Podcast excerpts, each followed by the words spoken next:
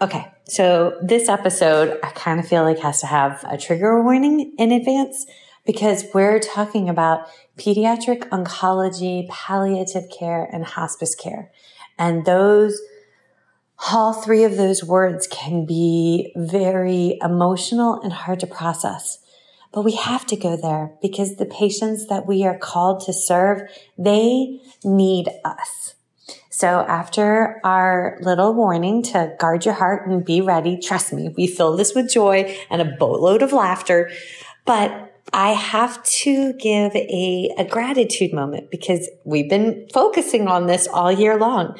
And my gratitude for today goes to this First Bite podcast review.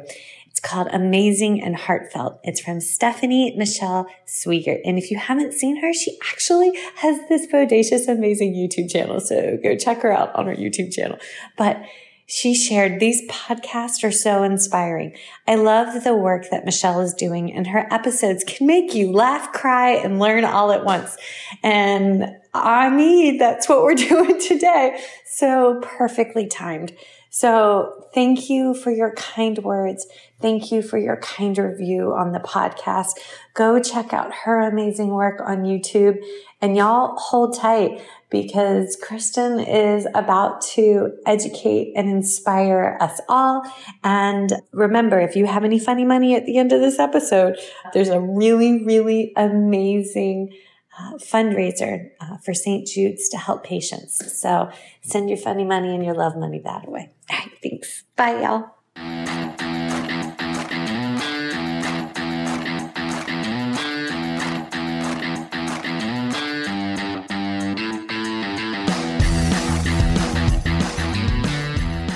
Hi, folks, and welcome to First Bite Fed, Fun, and Functional, a speech therapy podcast sponsored by SpeechTherapyPD.com.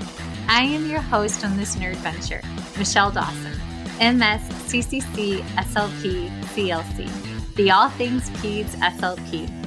I am a colleague in the trenches of home health early intervention, right there with you. I run my own private practice, Heartwood Speech Therapy, here in Town, South Carolina and a guest lecture nationwide on best practices for early intervention for the medically complex and fragile child. First Bite's mission is short and sweet to bring light, hope, knowledge, and joy to the pediatric clinician, parent, or advocate. By way of a nerdy conversation, so there's plenty of laughter too.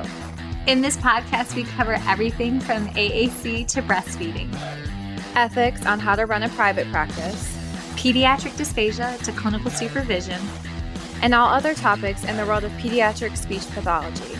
Our goal is to bring evidence based practice straight to you by interviewing subject matter experts. To break down the communication barriers so that we can access the knowledge of their fields. Or, as a close friend says, to build the bridge. By bringing other professionals and experts in our field together, we hope to spark advocacy joy, and passion for continuing to grow and advance care for our little ones. Every fourth episode, I join in. I'm Erin Forward, MSP CCC SLP, the Yankee by way of Rochester, New York transplant who actually inspired this journey. I bring a different perspective that of a newish clinician with experience in early intervention, pediatric acute care, and nonprofit pediatric outpatient settings. So sit back, relax, and watch out for all our squirrels and enjoy this geeky gig brought to you by SpeechTherapyPD.com.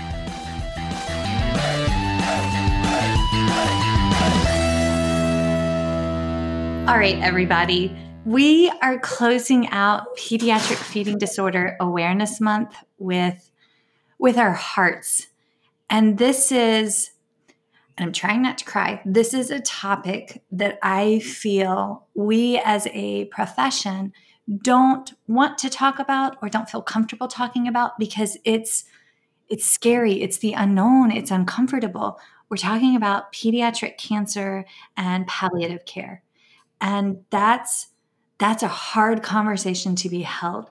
But the patients that we serve, they deserve us to grow in our skill set, grow in our empathy, and grow in our compassion so that we can provide services from the heart and empower their caregivers while they walk through one hell of a valley.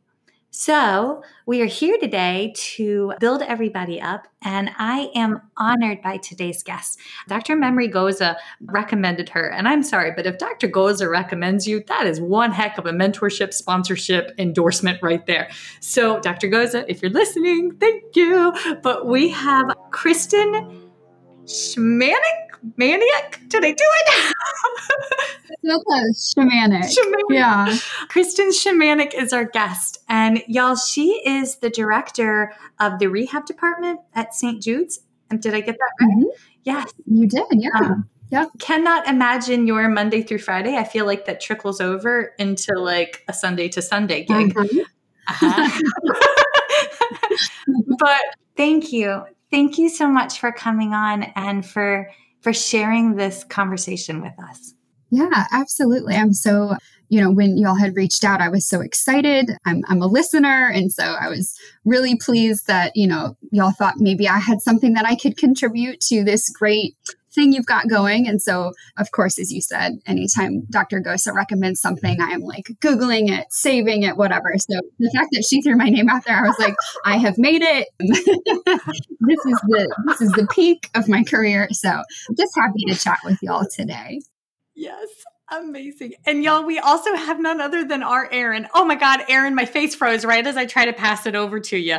I know, it's okay. Your camera's been really off. Um. I, well, I mean, I'm cheap. The laptop flew out the front seat. I did not run the red light, it was orange. So I stopped. But yes, so y'all just now get to look at me mid giggle for the remainder of today's time. But Erin, you you just you're over in Cincy, and I feel like because of your work on the feeding team there, you're gonna this is going to come up. Well, and and this is a, a like it's weird that this we're talking about this topic today. I mean, Michelle knows that well, Michelle and I treat a lot of patients that are on palliative care, which we'll talk more about today what that actually means because I know that Kristin talks a lot um, on her social media and puts a lot of great information out there about what that actually is and some of the misunderstandings that I think people have, especially in regards to pediatrics. But um, both my favorite human in the whole world, my nana, had AML, and she was on, you know, we she was on comfort care, and I took care of her while she was sick, and there were a lot of decisions that had to be made in regards to what that looked like for her and what quality of life was like for her. And today is a hard day because my grandma was put on comfort care and she passed away today. So it's and there were a lot of decisions in that in regards to what she wanted and what quality was for her. And so, like Michelle said, having the conversation, you have to really shift your perspective in regards to how you look at a family and how you look at a child when they're going through something like this because it, it you you have to throw some things out the window and really look at them as a whole and what mean what what happiness and quality looks like to them. But Kristin, while we get, you know, emotional and all of that, tell us a little bit about yourself, what led you to be an SLP, what led you to where you are today at St. Jude's, which is amazing. Yeah, so I actually thought I was going to be a teacher. I got all the way up to the semester before student teaching and royally panicked and said, This isn't what I want to do. And my parents, who were supporting me through college, had said, You need to figure it out. But I had had some family members who had had some pretty significant medical complications at birth, and I had seen what rehabilitation services had done for them. Um, and so I was very inspired. My cousin, in particular, who really showed me that teaching can take many forms and you know being a classroom teacher is absolutely valuable and so needed and wonderful but that wasn't the only opportunity i would have to um, to teach and to work with children and so that's when I had had some friends in college say, I really think you should look into speech pathology. And the, you know, stars kind of aligned of like, oh, I actually do know a little bit about this with my family experience.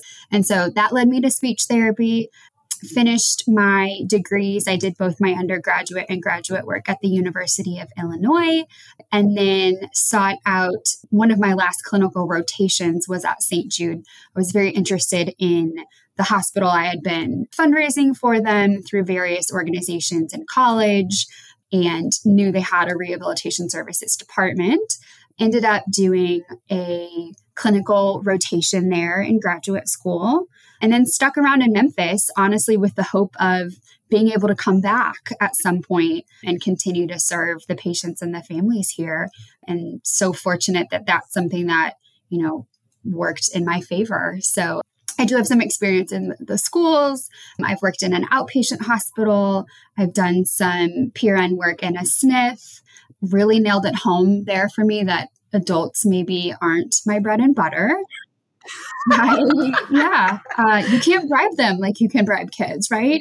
Bribe is a terrible word, right? But convincing adults to, to do things is, you know, a little bit more difficult. So I've been at St. Jude now for I think almost nine years, and it's been a fabulous journey. It's it's a wonderful place. Um, a lot of people will say, mm-hmm. "Gosh, it's got to be so sad to work there," and it's. I want right. people to know it's really not. It's one of the happiest places. I think people think children's hospitals are just devastating, and they can be, but they're also really, really joyful and particularly in the rehab department where there's no ouchies, there's no pokes, you know, things don't generally hurt. They're coming to play and and to experience, you know, all of these child activities that they want to participate in. So I feel very fortunate to to be in the role that I'm in. I just envision like a department that's just like IPP strong and you've got like big interactive gyms and it's just like everybody smiling and having fun. And I'm sure it's not always like that, but the way you describe that, I'm like, I, I could I could see a little one walking down the hall and just being ready to go to town playing. Yes. Yeah. It's yeah, it's one of those places where you can see that everybody has the same mission. And that's evident in how they approach patient care and how they interact with one another. So it's really, really cool to know that like you're truly all in the same boat and you're all trying to head the same direction. So it's a very very supportive environment and I and I know that that's not the case for everybody. So I, I don't take that lightly. Um, I feel very fortunate. Okay, now just being nosy, what grade did you want to teach when you wanted to be a teacher? I thought I was going to teach the little, so like kindergarten, first grade. I didn't go the special education route, which probably would have better suited me. But yeah, I thought I was going to do the little the little kiddos. Um, yeah, that, that was not. I, I certainly mm-hmm. wouldn't have survived the pandemic. Let's let's. no, a lot of teachers. I, I, thought I wanted to be a nurse, but I hate blood. So. Yeah, right. I, or a medical anthropologist. That's actually what I started uh, college studying was anthropology, and I wanted to like go to countries and do medical care, and it's a lot harder than they make it seem. I mean, my other option was landscape architecture. So, I mean, okay. we're just full spectrum of ideas over here. Mm-hmm. I'm, mm-hmm. coming hot with law school because I love. Good- oh, I, I, thought about that too. I like yeah. to argue, Michelle. You really like to argue. I love to argue, especially, but like not not meanly, but like advocate, advocate. advocate. Like there's advocate. we have issues at the state level, and you need somebody who's willing to like take time off from work and go advocate and volunteer to get policy change and law changed and licensure changed and CPT. So now you're being a free lawyer, is what? Yeah, I'm a free lawyer. i thank God Christian makes the real money because let's be. multi-passionate, okay? It's called multi-passionate. Yes. Yep. Yep. Yes. we will solve all problems. yeah. Okay, so we have a lot of ground to cover today, but can you kind of talk to us about pediatric oncology is something that I'm I'm honestly not very familiar with. I have had friends that have little ones that have survived leukemia and I've picked up patients after they've been discharged from the hospital down syndrome dual diagnosis of leukemia which I know is increased prevalence but I have never been inpatient to work with this nor do I I know that is not my place in this world, nor do I want that to be my place in this world. So thank you very, very much for the work that you do. But make me better. Talk to us about uh, that, what that looks like. Yeah. So I think the important things that I love for people to understand about pediatric oncology is that, you know, as a speech therapist working in this setting, yes, it's a niche setting, but I'm doing the same things that other people are doing in their respective settings, right? I am a speech language pathologist first. Dysarthria is dysarthria is dysarthria. So I think sometimes people put this this job that I have on a pedestal, and I just want other people to know that anybody can do this, right? It's applying the knowledge that we have about our expertise to a specific population, to a setting, with all of the information that we have about pediatric oncology. So I, I, do just love to say that so that people can feel encouraged when they're trying to get into kind of these like small pockets of the field. It's very doable if you work hard and you think critically and you are willing to be proven wrong and if you're willing to collaborate with other people childhood cancer in the United States is the leading cause of death by disease. There are about 15,000 new cancer diagnoses every year, and one in five children won't survive that cancer. And so that leaves us with about 80, 85% um, surviving their cancer at least five years, which, you know, those statistics aren't great, but they were much, much worse years ago.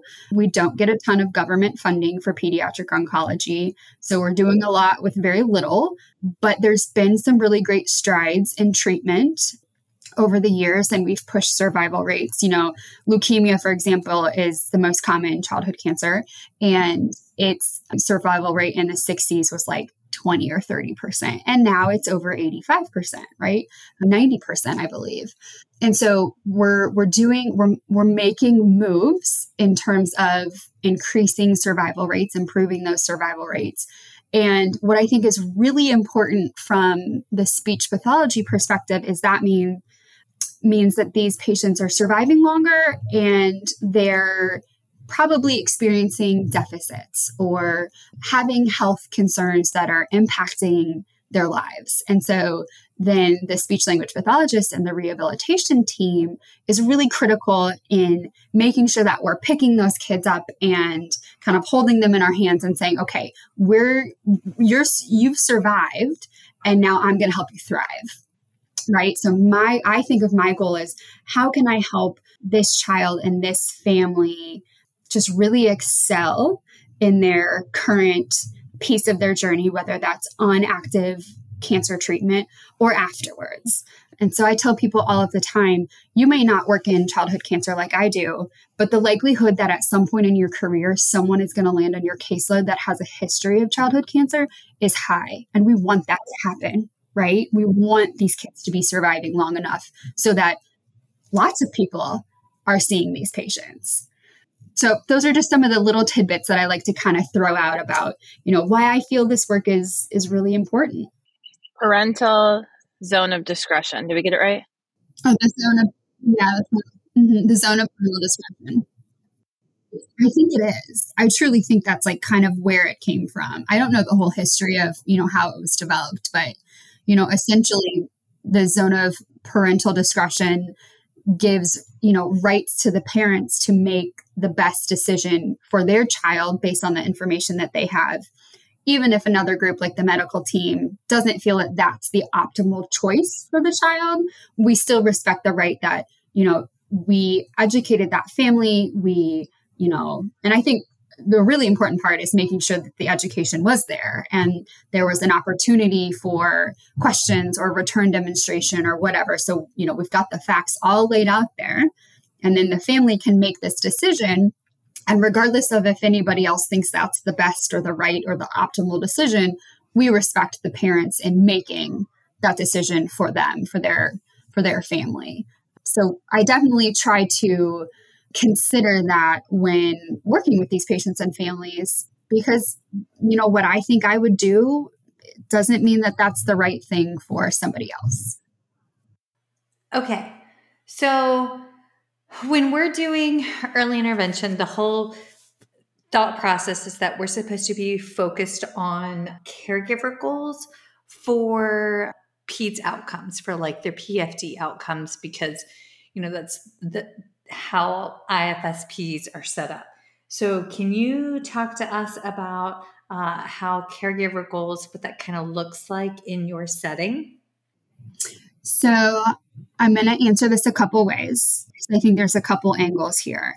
So, inherent to this setting, counseling becomes a role that the therapists take on for these families pretty often. And it's not necessarily always related to the therapeutic type of information that they're receiving. You know, we're talking about dysarthria and it's not always counseling related to dysarthria or, you know, dysphagia or whatever the case may be. A lot of times they come in and they they want to tell us some really hard stuff because I think they think it's a safe space and it's a little less medical than some of the other appointments that they're involved in. And I think my team does a fabulous job of building trust and really good rapport with the families. And so they just unload sometimes. And so. Okay, so what about the counseling piece? Because that, I mean, coming at this from the home health EI perspective, honestly, it feels like most of what it is that we end up doing is primarily counseling, whether that be counseling the caregiver and like the primary caregiver, or we're working on counseling and coaching like the early childhood special education teacher or the on uncle that the little one is with, but also making sure that our mental health is good and knowing how to encourage colleagues and future generations, i.e., our students, on the role of counseling, even for ourselves. So, can you kind of talk to us about that? That's a lot of questions all in one. We do a lot of counseling ourselves. There is counseling available to patients and families through my institution. They are, we have a fabulous psychology and social work department that will, if we can't serve them here, or maybe it's, it's an aunt that's having a difficult time back home and not somebody who's an active caregiver on campus, they will reach out to those people and, and try to help them with resources as well. And then, yes, there are opportunities for counseling for staff. We have a really great resilience program that is aimed at a whole host of things related to employee satisfaction and retention and all of those types of things. But there's also a program called RISE, and it's a peer responder program that I've been a part of previously where staff can call a phone number, anonymously have a conversation with another staff member about a really difficult patient related event. So that's one way that we can kind of connect people and support staff, but we can also plug people in with, you know, counseling and things like that as well. Okay, so Feeding Matters has the resource for the peer to peer. You can find it right on their website. It's the Feeding Matters peer to peer tool, and it is where one caregiver can call in and get encouraged by another caregiver and and kind of what's going on but that's not tailored for specific for patients that have cancer that's normally for children that are born with uh, HIE post stroke or if they have autism and are working through PFD and like the complexities unique to our neurodivergent population. But do, do y'all have resources to help walk with our patients to to be present with them in that setting? We have that as well. We have like parent mentors who can be plugged in with so parents who have or I should say, caregivers who have kind of gone through the whole journey and maybe their child is sur- surviving and doing well, maybe their child has passed, and we can connect them with on treatment families who are looking for some support from somebody who knows. Because I think the hard thing is, you know, I have worked in this setting for almost a decade and I know a lot about pediatric oncology, but I've never been the parent to a child with cancer. So is I'm I'm adjacent to it and I know a lot about it, but I don't really know. Yeah.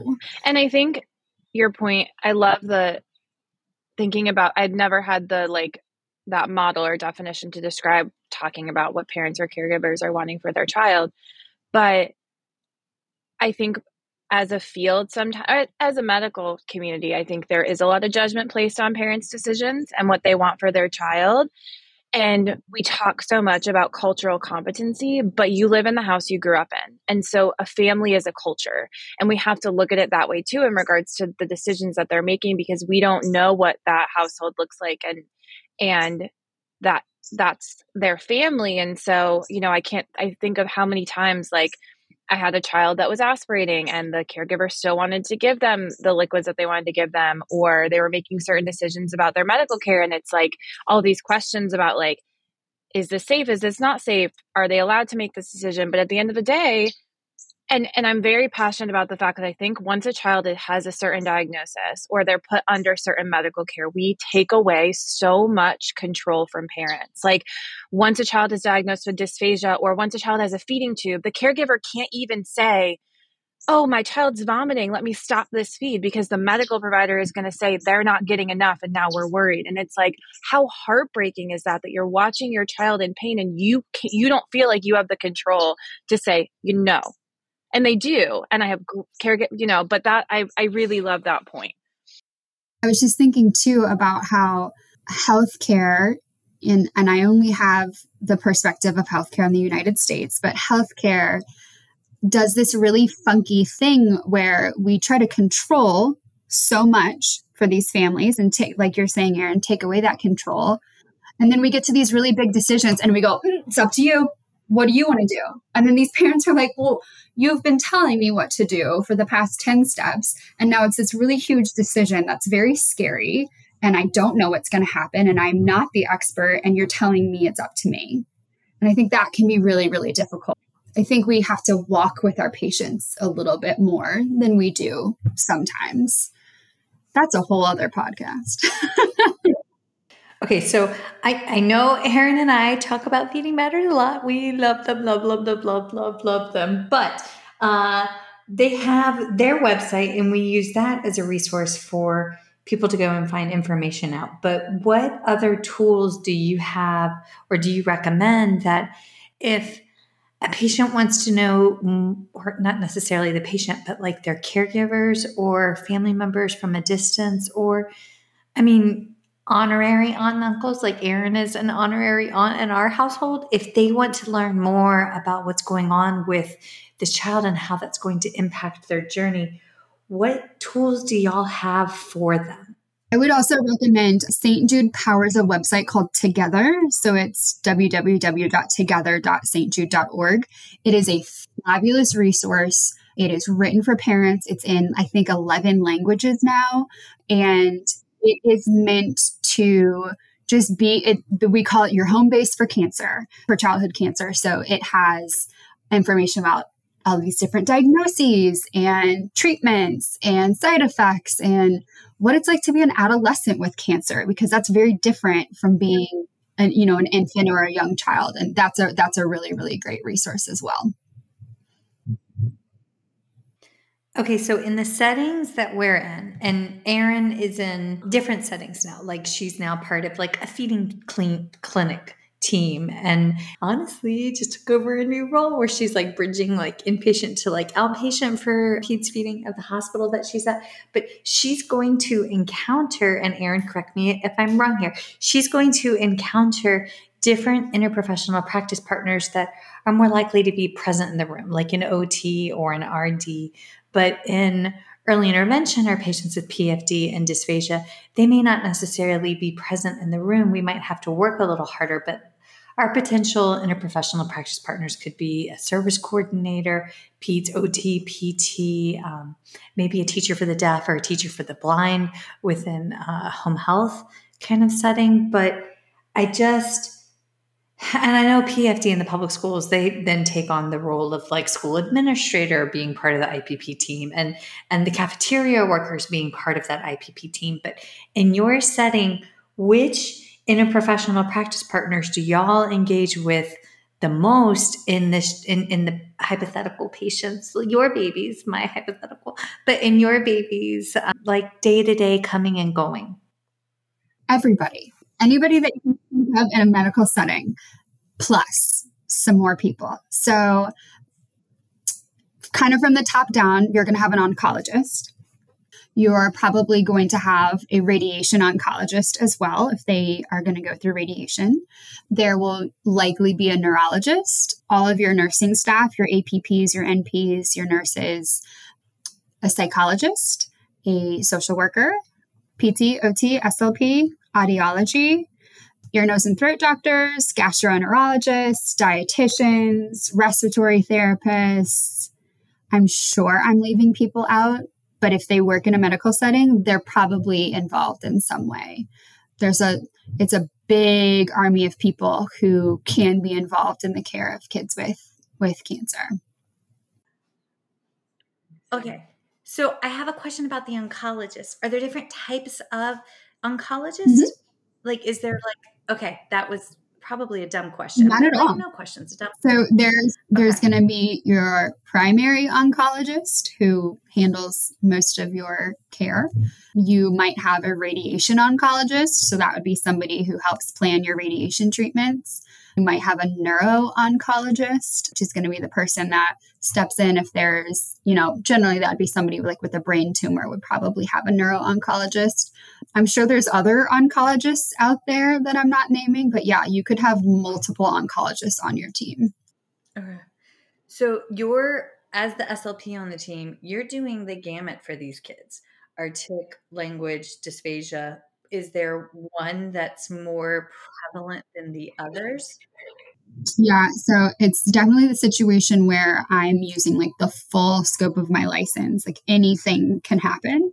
Um, I would say the things that we or the areas that we work in the most are motor speech dysphagia, cognition, probably are the biggest the biggest groups. A lot of apraxia, dysarthria, feeding and swallowing, memory, executive functioning, those types of things. So is the dysarthria and the apraxia is that like a baseline etiology or is that like a comorbidity like with the treatments? Yeah, like, so any of the deficits, the word? Yeah, yeah.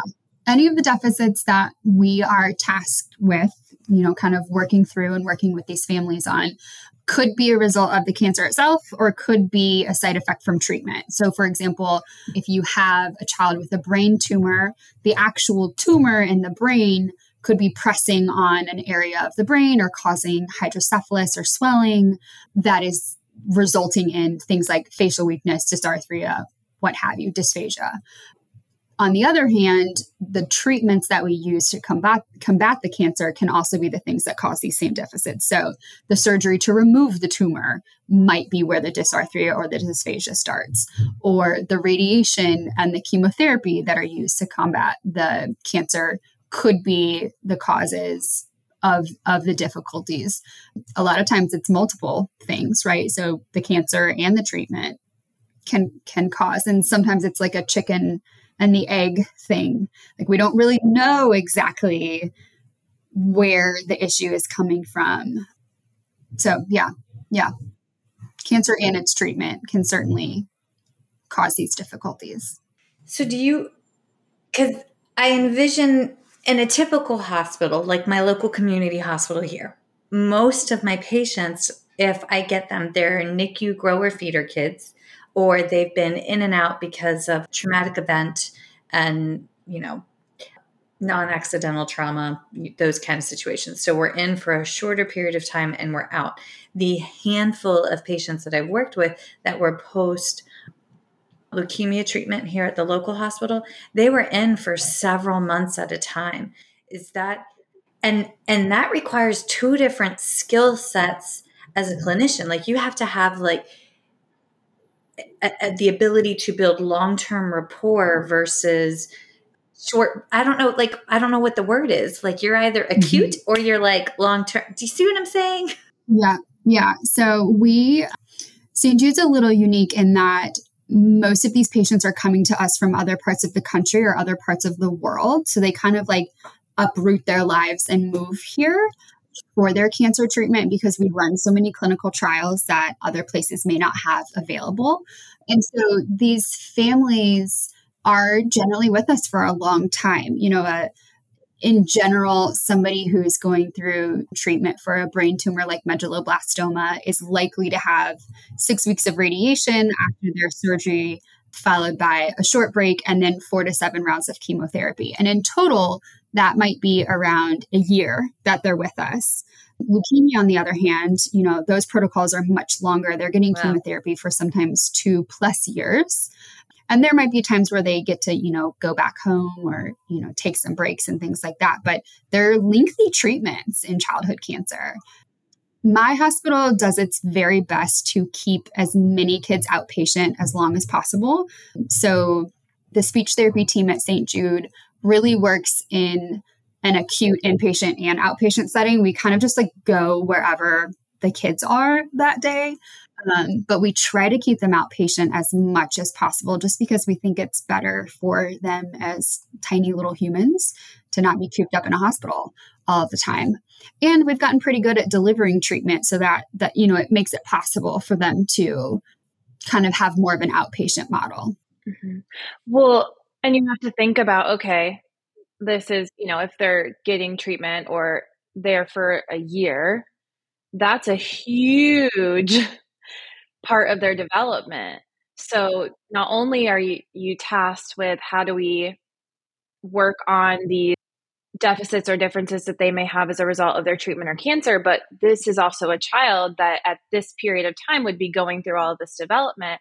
How do we help with that development component while we're working through things that are changing their body while we're trying to m- make their life as quality and normal as possible.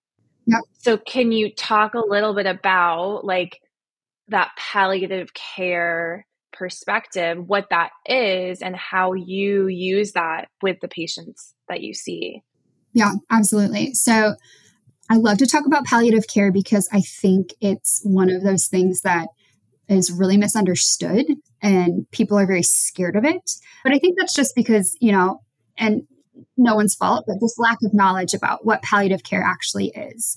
So when we think of the definition of palliative care, we're really talking about like the total active care of a patient and and it's for people who have a disease or a disorder that's not necessarily responsive to curative treatment so we're looking at children with you know life limiting illnesses chronic diseases those types of things the important thing to understand about palliative care is that it's not synonymous with hospice or end of life care it is something that really should be implemented as early as diagnosis.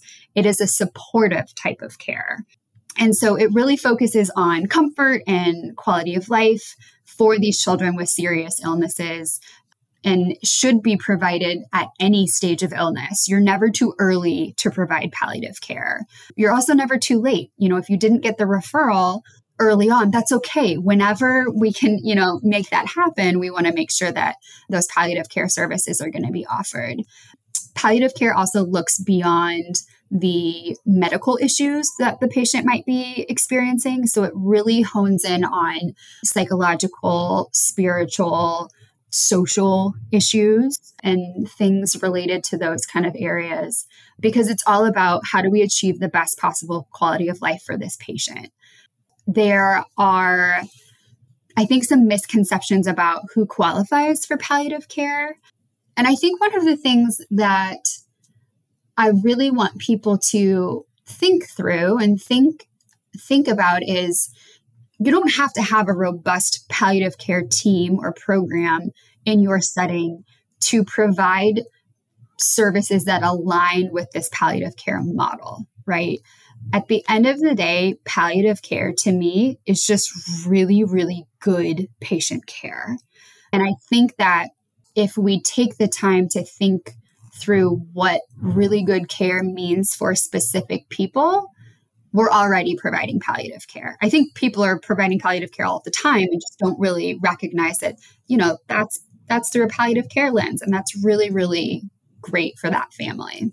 From a document perspective, I know on my end in EI when I have palliative care and I have hospice patients and it's it's a there's formal documents and like here in the state of South Carolina, it goes through hospice and it goes through, uh, I'm sorry, not hospice, it goes through our state early intervention system, BabyNet, and it goes through the Department of Disability and Special Needs different.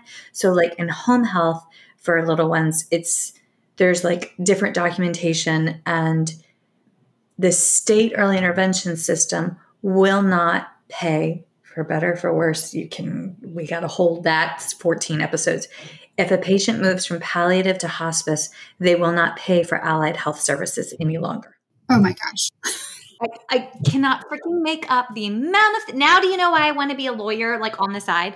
But like, yeah. so they only pay for palliative care, but we have, or they only, yes. So we have to like maintain very strict documents, right?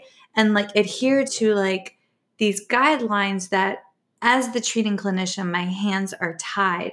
But normally, because I, I, have had them on my caseload. When they transition from palliative to hospice their private insurance or medicaid pays for our services so we can do like quality of life. We can continue it. Okay. it's just the state early intervention system stops reimbursement and stops allied health at that moment where it does tip over into hospice care right? Which to me warrants services all the way through, right? Like, I don't think this should be a definitive line, but we're still trying to protect our scope of practice from non licensed individuals giving feeding recommendations. So, like, we've got a lot to, there's a lot to work on. But, like, inpatient in a hospital perspective or when you're working with your community therapist because it sounds like there's a lot of opportunity there's a lot coming work. to your outpatient yeah. clinic and as you mentioned that big emphasis on like we keep them out as long as we can until they're in like is there a continuity of documentation to like help support these patients as they're in palliative care but maybe not in the hospital and they're in home right? Does that make sense? It does, yeah. And so at St. Jude, we are so it's it's just such a unique setting where it's it's all inherently palliative here.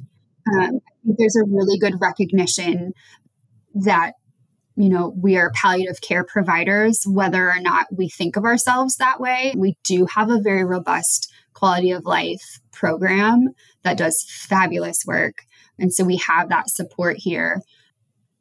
I think it's interesting to think what that looks like in other settings. So, you know, palliative care is, you know, that programming is very well established in cancer in general, including the adult population.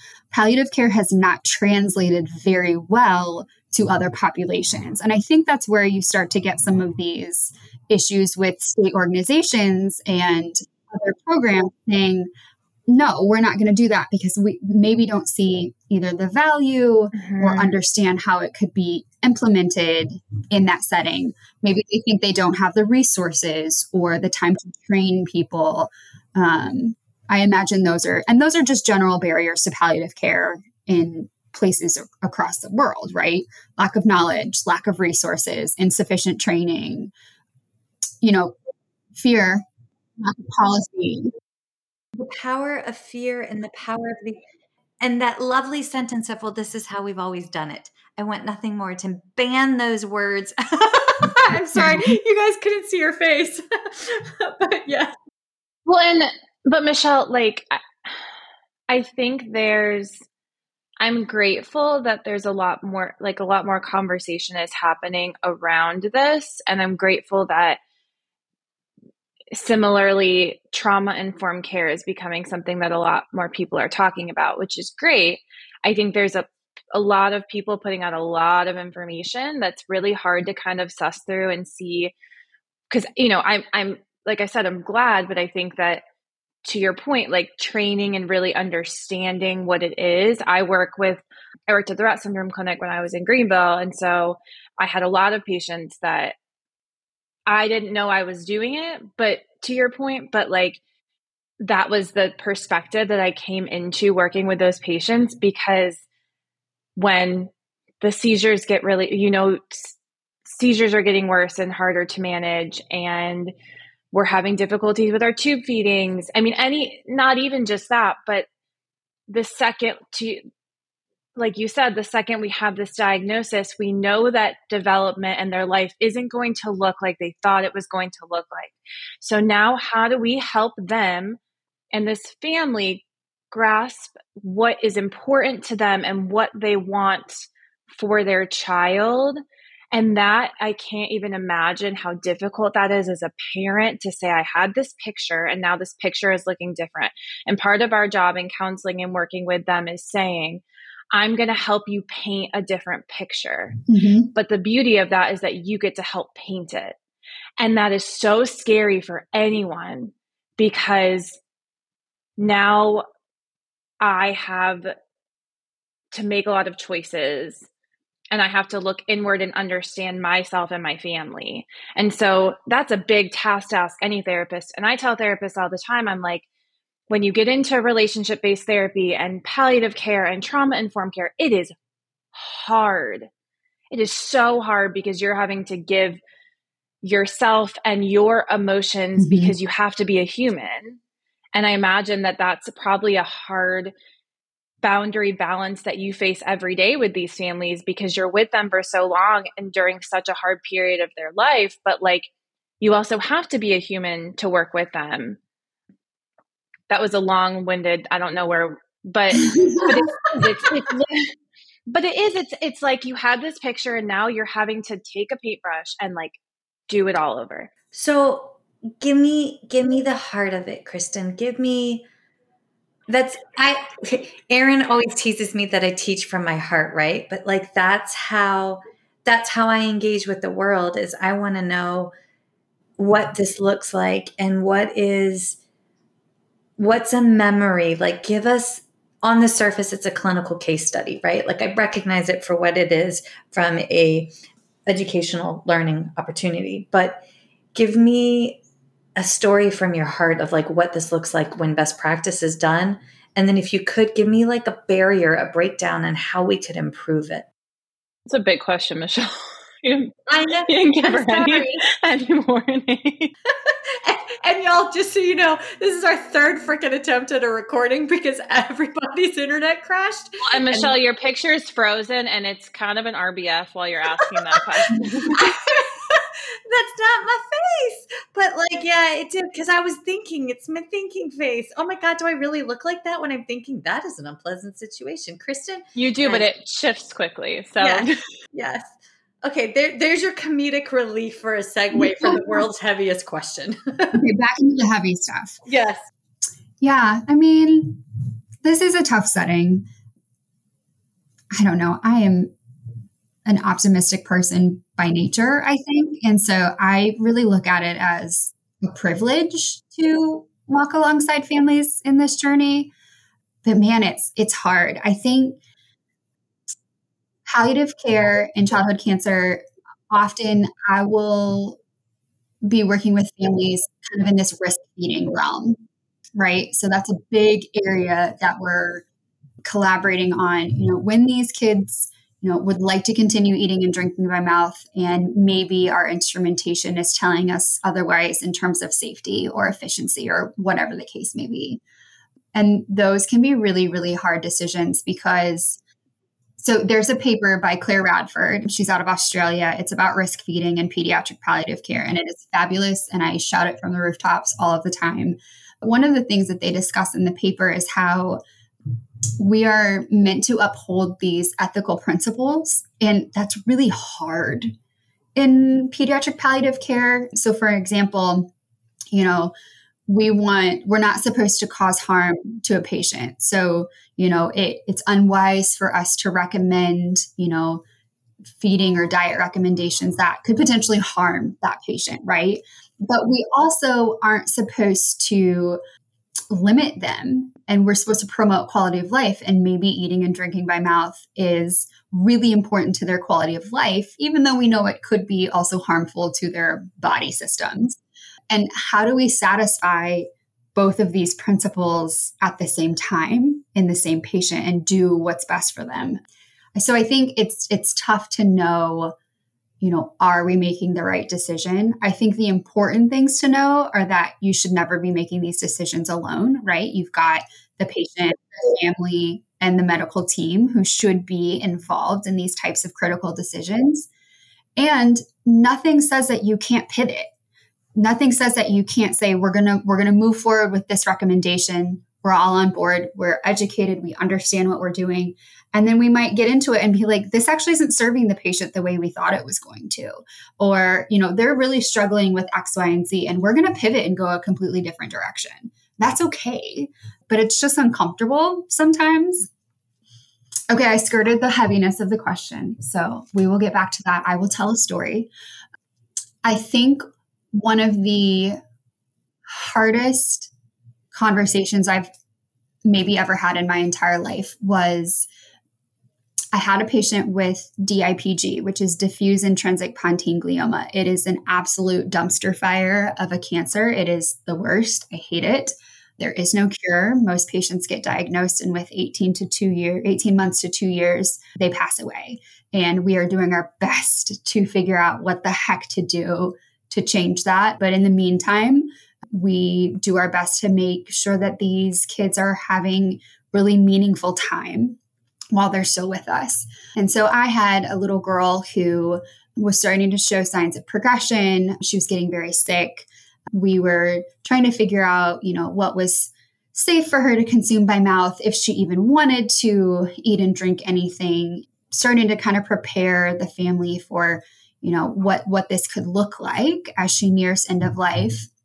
And she was inpatient at the time and the mom pulled me outside of the room and said, I need you to I need you to tell me what this is going to look like for my kid. Like is she going to die because she chokes on food? Is she going to die because she drank, you know, the red Gatorade that she loves so much? Like what's going to happen? Tell me how she's going to die. And I was like, "Oh, like the amount of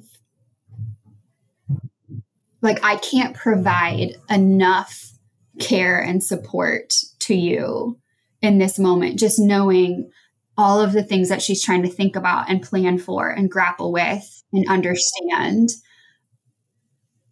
And and that was that was one of the harder conversations i've had to have. Luckily it's also not my role to completely own that conversation so i was able to talk about you know the the benefits to risk feeding, the risks to kind of drill down into understanding a little bit better, you know, what she wanted for her child and what she thought her child wanted.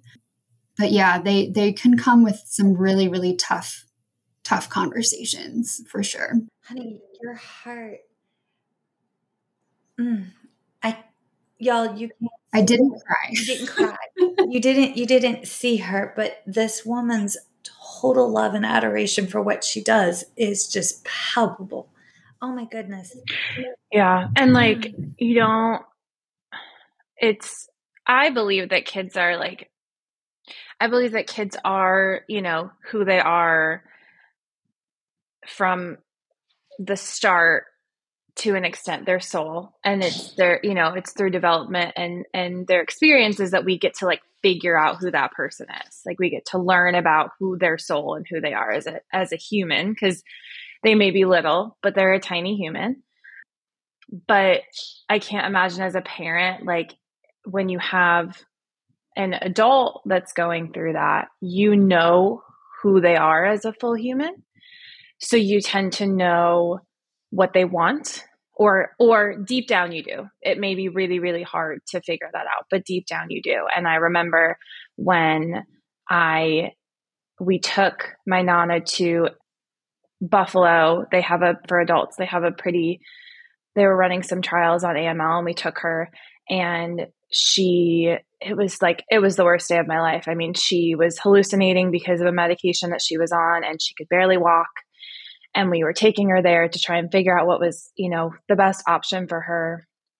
And i had to talk to my whole family because they were like this is what we're going to do. We're going to take her an hour away once a month and we're going to try and and whatever. And i looked and i called them and i was like we we can't we can't this isn't her. We can't do this. Like she this is not okay. And i was about to start my cf a month later and she looked up at me and she was like, What am I going to do without you? Oh, right. And she, I mean, she was my favorite human in the whole world, like the best human.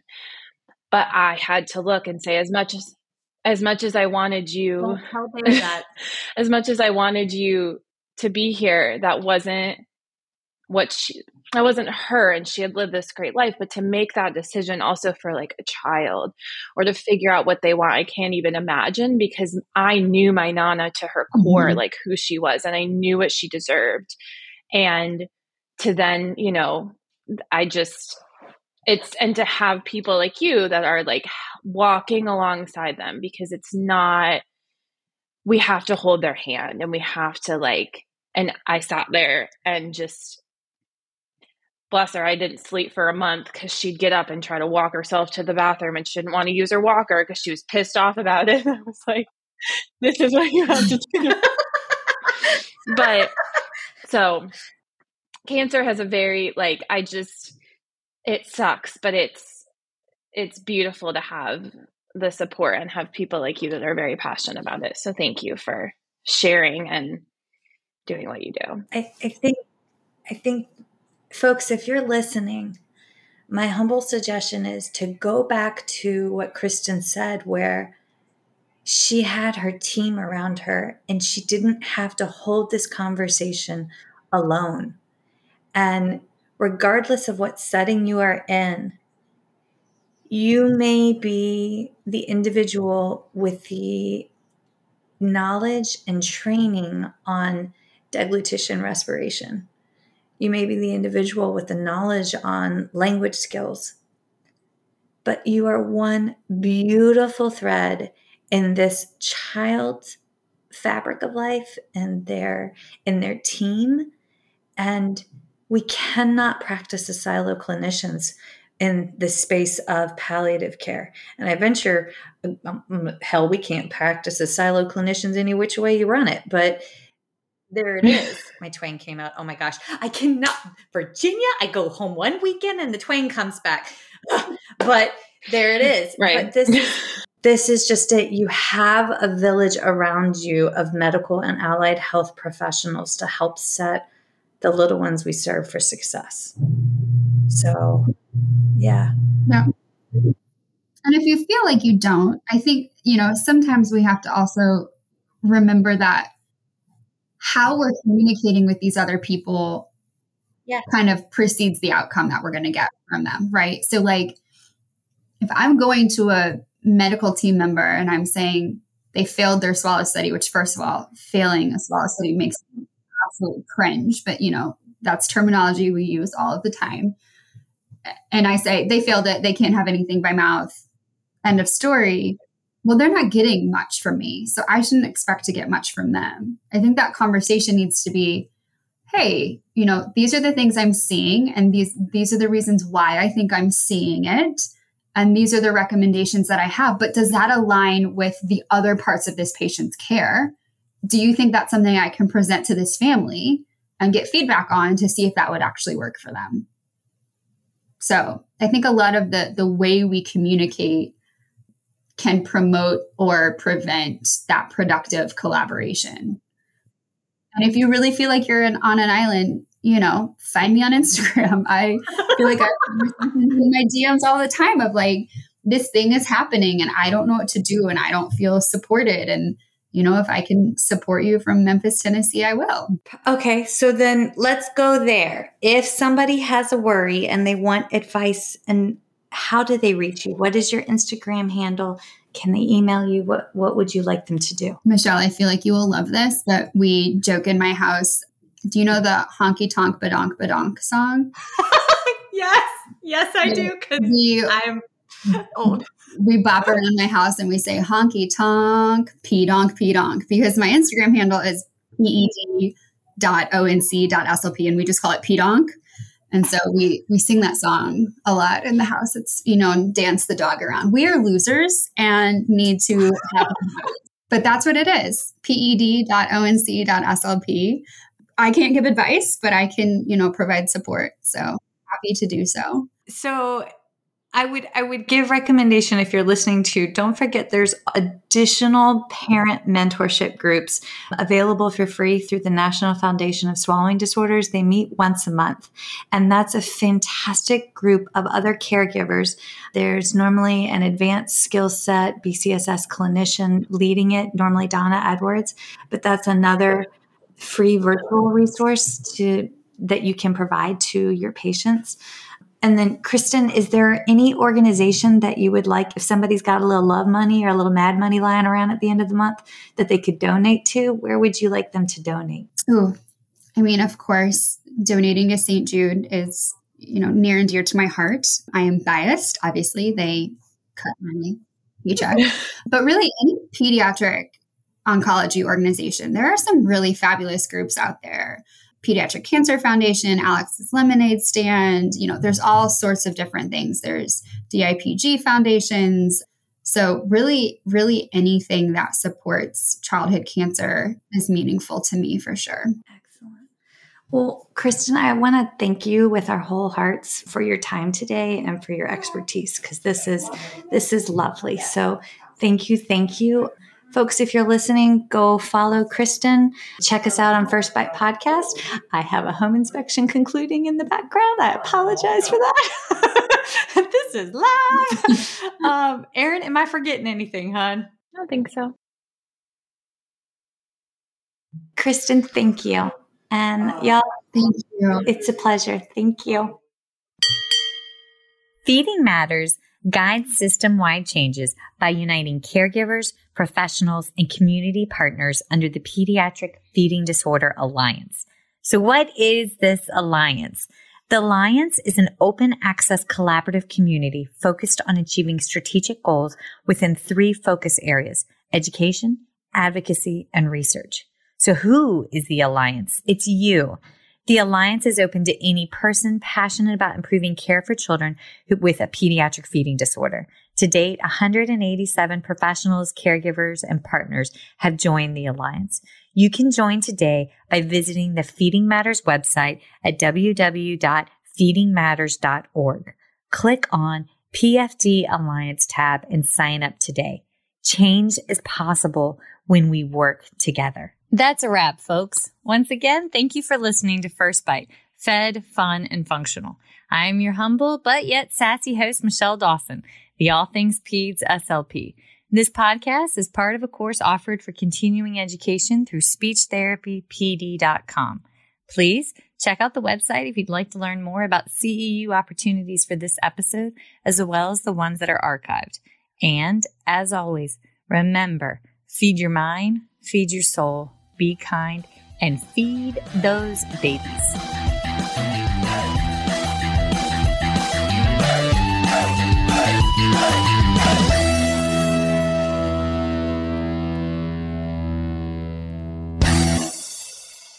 Hey, this is Michelle Dawson, and I need to update my disclosure statements. So, my non financial disclosures. I actively volunteer with Feeding Matters, National Foundation of Swallowing Disorders, NFOSD, Dysphagia Outreach Project, DOP.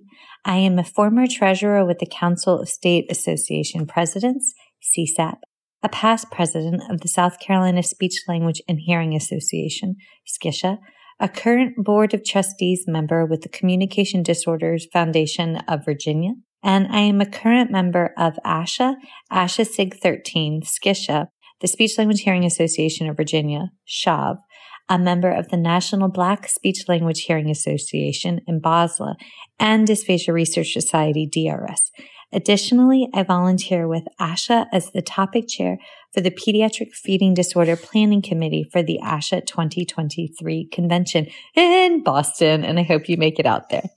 My financial disclosures include receiving compensation for First Bite podcast from speechtherapypd.com, as well as from additional webinars and for webinars associated with understanding dysphagia, which is also a podcast with speechtherapypd.com.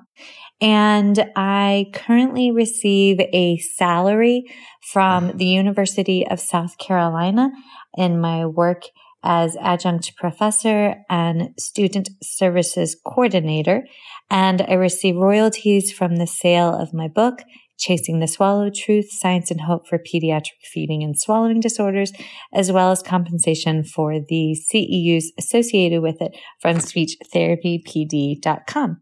So those are my current disclosure statements. Thanks, guys. The views and opinions expressed in today's podcast do not reflect the organizations associated with the speakers and are their views and opinions solely.